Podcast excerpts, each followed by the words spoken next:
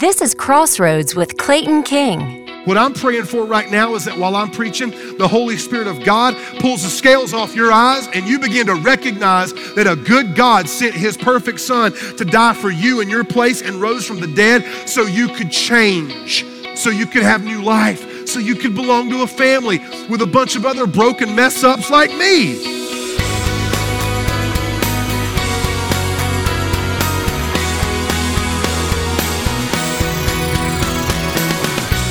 God's Word tells us that as believers in Jesus, we are loved by God with an everlasting love. In fact, we become children of God with the rights of inheriting a place at His table. So, why do we have such a hard time making His love real in our lives? Today, Clayton talks to the crowd of young believers at Crossroads Summer Camp in a message he calls Make It Real. It's one thing to fall in love and to say, oh, I, I love this person. But I'm going to tell you how you know it's real. You make it real when you really are like so in love that you just get dumb. Like you lose your mind, you do stupid stuff. How many of you have ever been so in the throes of love that you did something so dumb, so ridiculous, and now you regret it? Now you know how silly it was. Can I see your hands? How many of you have ever sent a text message to somebody that you just knew you were in love with, and now you regret ever sending that text message because they broke up with you? Yep. And you think you might be in love at some point in the future because y'all like 14 years old. You ain't in love. You're in hormones. You don't have hormones. You are a hormone, okay? You're a teenager. You're not in love yet. But one day when you are in love, let me tell you how to make it real. Okay, that's the title of the message. Let me tell you how to make it real. If you are really in love with her, you will write her a poem. I said it. I said it. Make it real. Make it real. Can I? Would y'all? Would y'all like to? Uh, would y'all like to hear the first poem I ever wrote because I have it memorized. But it all started before I ever wrote my first book, before I ever sold a copy, before I ever signed a contract with a publisher. It all started in the sixth grade with these words that are about to flow from my mouth right now. I was in love with Mandy Keller. She also was a 12 year old sixth grader. She knew I was in love with her because I wrote her a letter on paper. Letters were the way that we used to communicate back in the 1900s with each other. They have some in the Smithsonian Institute of History in Washington, D.C.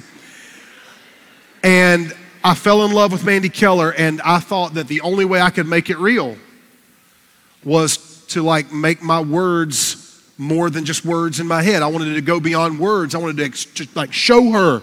I had to express to her my affection and my love. So I'm from Fountain Inn, South Carolina, and I grew up on a farm, and I just thought, okay, how hard could poetry be? It seems like the right thing to do. It seems appropriate. So I got a piece of notebook paper and I took a pencil and I wrote these words, these inspirational, heartfelt, romantic words. I've memorized the poem because it was so heartfelt. Here's what I wrote her Dear Mandy, love is a rose,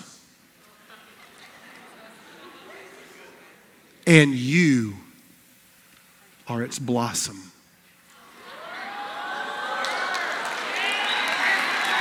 I told y'all. But only two lines into the poem, I got writer's block.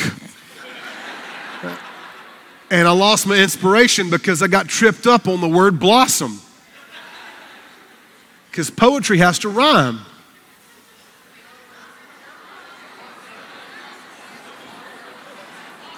There are a limited number of words in the English language that rhyme with blossom. So instead of starting over, I knew that this poem was from God.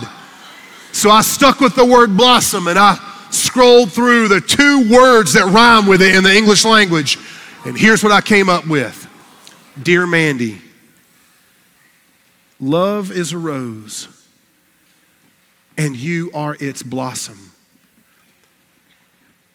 If you want your finger chewed off, poke it at a possum. I had to make it real. I had to make it real. More than words, I wanted her to know how I felt.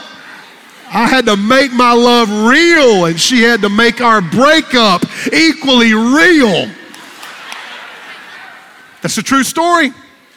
I want to read this to you because there's another true story. Listen, in the same way that anyone can say, I love you, and it's meaningless because it's just words if you don't make it real and back it up with a commitment, and by the way, let me tell you how you really make love real.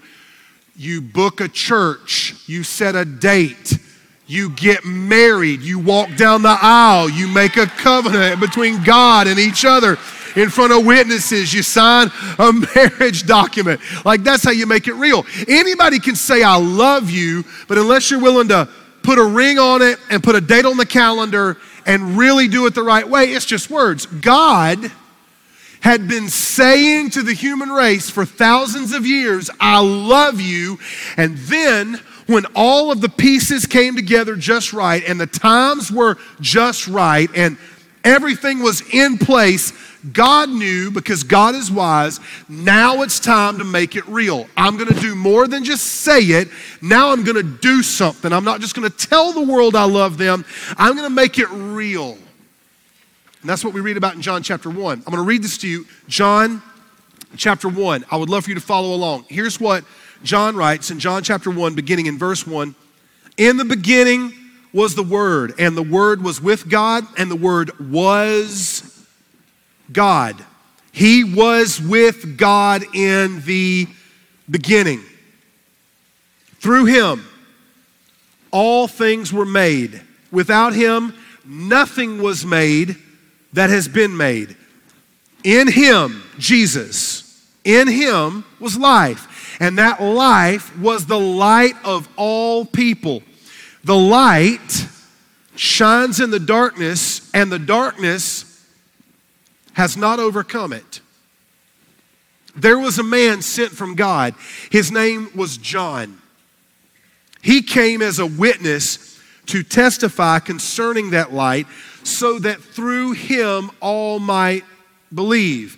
He himself, meaning John, John the Baptist, he himself was not the light. He came only as a witness to the light. Let me pause right there. There are two Johns in the New Testament. There's John the Baptist, and that's who we're talking about. He was Jesus' cousin, and he was also a preacher. He was kind of a wild preacher. He lived in the wilderness. He was probably an Essene. He was committed to the way of God. He was a prophet who called sinful people to repent and he prepared the way for Jesus, like a voice crying in the wilderness, the Bible says. There's another John who wrote the book of John, different guy, same name, different guy. This John, who writes this book, the one that we're reading right now, the book of John, was Jesus' closest friend. Jesus had 12 disciples. Among the 12, he had three that were his closest. And among those three, Peter, James, and John, John was his best friend. And John wrote the Gospel of John decades after Jesus lived to fill in the gaps and tell parts of the story of the life of Jesus that Matthew, Mark, and Luke had left out. John also wrote 1 John, 2 John, and 3 John, and the book of Revelation. So, John the, John the Apostle is telling us about John the Baptist who prepared the way. He was not the light, he was simply talking about the light. He himself, verse 8, was not the light. He came only as a witness to the light. The true light, verse 9, that gives light to everyone was coming into the world. Pause right there. The light was coming into the world. What did verse, verse 1 say? In the beginning was the Word, the Word was with God, the Word was God. Okay, now the Word of God becomes the light. Now what's the light doing? Coming to earth. God is doing more than just saying, I love you. God is now sending his son to earth to show us. And that's what's going to happen to some of you this week at camp. You're going to see who Jesus is because Jesus brings light into a dark place. And if you've ever tried to walk through a dark house in the middle of the night because you didn't want to turn on the light because it hurts your eyes, you know that you can't navigate in darkness because you hit things, you get hurt, you break your toe, you get upset, you, you injure yourself. But the minute you turn the light on, everything becomes clear. So the Bible says is God the Father sends his son Jesus into the world, and that light illuminates the world that's filled with darkness. Verse 10 He was in the world, and though the world was made through him, the world did not recognize Jesus. He came to that which was his own, but his own did not receive him. Let me tell you, he's talking about there. He's talking about the Jews. Jesus was an Israelite, and he came to the Israelites, and he proclaimed the kingdom of God to the Israelites. And many of the Israelites did not receive him, they did not believe he was the Messiah. Verse 12 Yet to all who did receive him, pause, because not everyone rejected Jesus. Some people received Jesus. Some Jews received Jesus. As a matter of fact, every single one of the disciples was a Jew. A majority of them were from the same region in Galilee. And those Jews, out of all of them, the one that we think that did not receive him was Judas that betrayed him. But the other ones, they did receive Jesus. Paul would later receive Jesus. And so to those who did receive him, those who believed in his name, he gave the right, that's an important word, we'll come back to it, to become children of God. Pause. Don't miss this, we'll come back to this as well. When you receive Jesus by faith, you don't just get a ticket to heaven, you get a seat at the table in God's house. When you receive Jesus by faith, you don't just check a box on a test and make an A, and then you get the promise that one day when you die, you'll get to walk on streets of gold. You get adopted into a family, and you become a daughter and a son in that family. That's what it means to be given the right to become children of God. Verse 13, born not of natural descent, nor of a human decision or a husband's will, but born of God. Verse 14, the Word became flesh and made his dwelling among us. Pause right there. This really translates the Word, Jesus, who lived in heaven with the Father and the Spirit, the Word, God's Son, Jesus, who was pre existent, who made the world, who lived in heaven. Guess what he did? He came from heaven to earth. He made the journey, he took the trip, and when he got down here, he took on flesh as a real human, not a robot, not a cyborg, not AI, artificial intelligence. No, God became a man. And when God became a man, he remained God and became a man. And God and man dwelled together for 33 years in one body. And that man's name was Jesus. And he came from Nazareth, born in Bethlehem, crucified in Jerusalem, raised from the dead on the third day. And now 2.3 billion people on planet Earth call him Lord and follow him as their Savior. He did not just say, I love you, he made it real because he came down here and dwelt among us. And verse 14 says, The Word became flesh and dwelt dwelt among us. What that can translate into in, in Hebrew or in Greek is he came down and he moved into our neighborhood. He pitched his tent in our camp. He took up residence in your cul de sac. In other words, God was sending Jesus on a mission to say, the time is right. Go make it real to them. Show them how much I love them. You know, that's the only thing we want to do this week at camp. That's it. The only thing we want to do for you girls and for you guys is to make God's love for you real. We want you to see how the Word became flesh and how He lives among us. Says in the next part of verse 14, we have seen His glory, the glory of the one and only Son who came from the Father, full of grace and truth. We have seen His glory. John is saying, I'm not just telling y'all something I read about or something that somebody posted on Instagram. I saw it myself. I saw him with my own two eyes. I touched him with my hands. I ate meals with him. I slept on the ground beside him and Peter and the disciples. I watched him speak to Lazarus and call him out of a tomb. I watched him calm a raging sea on the Sea of Galilee one night. I saw him curse a fig tree and I watched it die. I saw him set a demoniac free from a legion of evil spirits and cast them into pigs, and the pigs jumped into a lake and drowned themselves. I saw him raise another guy's daughter from the dead. I watched him cure blind people. I saw it with my own eyes. I didn't just read the words, I saw the actions. That's what John's saying. We beheld his glory, we saw it. It's real.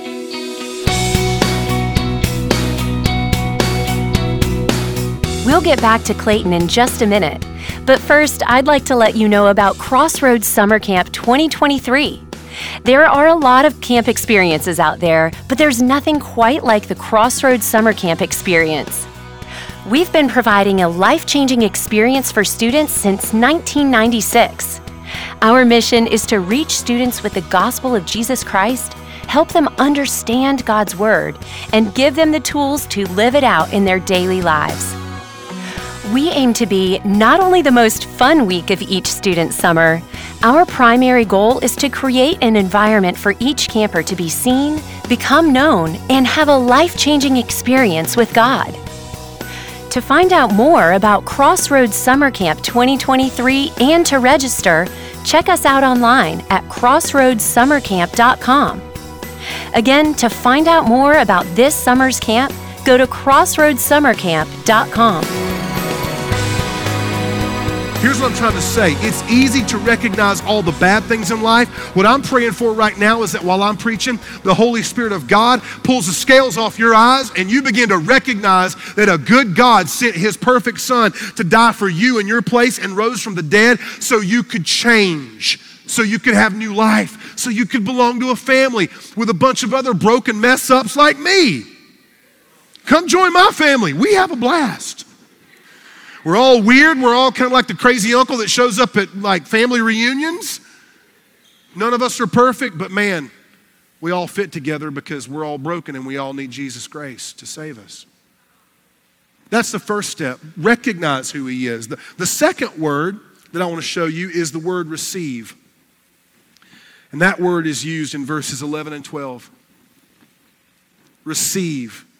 You recognize who Jesus is, but you got to do more than just recognize. You have to receive his love. He will not force it on you. You have to receive it. It says in verses 11 and 12 He came to that which was his own, but his own did not receive him. Yet to all who did receive him, to those who believed in his name, he gave the right to become children of God. So you can't just recognize there's a problem, you have to receive the cure for it. And that's what John does. He says, okay, some people did not receive Jesus, and other people did. And the ones that did, they win. The, the best example I can give you guys happened to me in March. I'm going to talk about the difference between recognizing and receiving because some of y'all recognize that Jesus loves you. You recognize that He died on the cross. You recognize that, but you're not willing to humble yourself and receive His grace yet. But you're going to. I, I believe you're going to do it tonight. I do. So let me tell you the difference. I recognized back in March that something was wrong with my body. I didn't know what it was. I woke up at uh, midnight on a Sunday night. Went to bed at 9:45 after preaching all day. Woke up at midnight. My back was killing me. From 12 a.m. till uh, 5 in the morning, I walked the floor. Could not get any relief. Nothing worked. And then the pain went away. Monday, I'm fine. Tuesday, same thing. I'll wake up at 2 o'clock in the morning. I'm up till 6 o'clock. I'm, I'm taking Advil now. I'm drinking water. I'm taking a laxative just in case I need to flush the pipes. I'm doing whatever I can. Pain would not go away. Three hours later, it stops. Wednesday, I'm fine. Thursday, midnight till 6 a.m., six hours, excruciating pain. I'm walking the floor. Friday, I'm fine. Saturday, we're in Charleston, me and my wife and we were down there to host our campus down there for our church. And Saturday, we're just kind of goofing off, wake up. I'm not feeling good. We eat lunch, and from 12 noon, when we finished lunch that day in downtown Charleston, until 4:30 Sunday morning, it just kept getting worse and worse and worse. I felt like someone was stabbing me from the front, both sides, and the back. So at 4:30 in the morning, I woke up Sharie. I said, "Take me to the emergency room right now." If I had had a pocket knife, I think I would have tried to cut my stomach open. I was dying. I didn't know what was going on. I recognized there was a problem. I walk in the emergency room at Roper St. Francis Hospital. The doctor says, "Tell me how you feeling." He's the emergency surgeon on call. I told him. He took his hand. He goes, "Tell me if this hurts," and he stuck me right under my rib cage. And I almost open hand slapped him across the face. If the pain had not been so bad, I think I may have. I'm not a violent man, but I was out of control of my body at that point. He comes back in and says, It's your gallbladder. So they had to do emergency surgery and remove my gallbladder. And while they're inside removing my gallbladder, I didn't know this until I woke up singing songs because of the medicine they gave me, which apparently had me loopy. He said, Well, your surgeries went well. I said, Surgeries? What else did you do to me? He said, I repaired a hernia that you had since you were born. Thank you. I had to receive the care from the surgeon. It's not enough for him to say, Yeah, you, your gallbladder is rotten and diseased, and you will die if I don't take it out. Okay, thanks for the info. Peace. Tell your mom and them I said, Hey, how dumb. You got to do, look, God wants you to do more than recognize Jesus. God wants you to receive Jesus. And if you receive Jesus, I'm going to give you the third word that becomes a reality rights. If you receive Jesus, you get rights. What rights? The rights of children, heirs. You become a part of the family, you're adopted in. To those who received him, he gave the right to be called the children of God. You're heirs to the kingdom. Did you know that in the days of Jesus, if you were a natural born child, your parents could divorce you if you brought dishonor and shame on the family name? Like if you were a natural born child and you did something unspeakable, if you were a Jew and you married a Gentile, they, the family would disown you and divorce you. But how cool is this? In the ancient world, in, in Greek, Roman, and Jewish culture, if you were an adopted child, you got rights that could never be reversed. If you went through the legal process of adoption, they could never divorce you, they could never reverse your rights. Paul says on two different occasions that we are adopted into the family of God.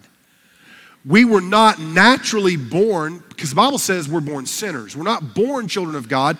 We're born enemies of God. That's why God, the Father, had to send Jesus, the Son, to die and reconcile us so that that bridge could be, that gap could be bridged with God's grace. So we don't, we don't earn the rights of children, we receive the rights of children. And because we're adopted in, He'll never divorce us, He'll never reverse the rights.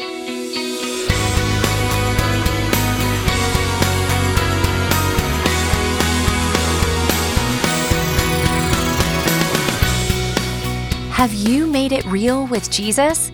Have you become an adopted child of God? We would love to walk with you through this journey. Reach out to us at claytonking.com. And if you would like to hear this program again, send it to a friend, or explore all the other resources we have for your spiritual journey with Jesus, check us out at claytonking.com.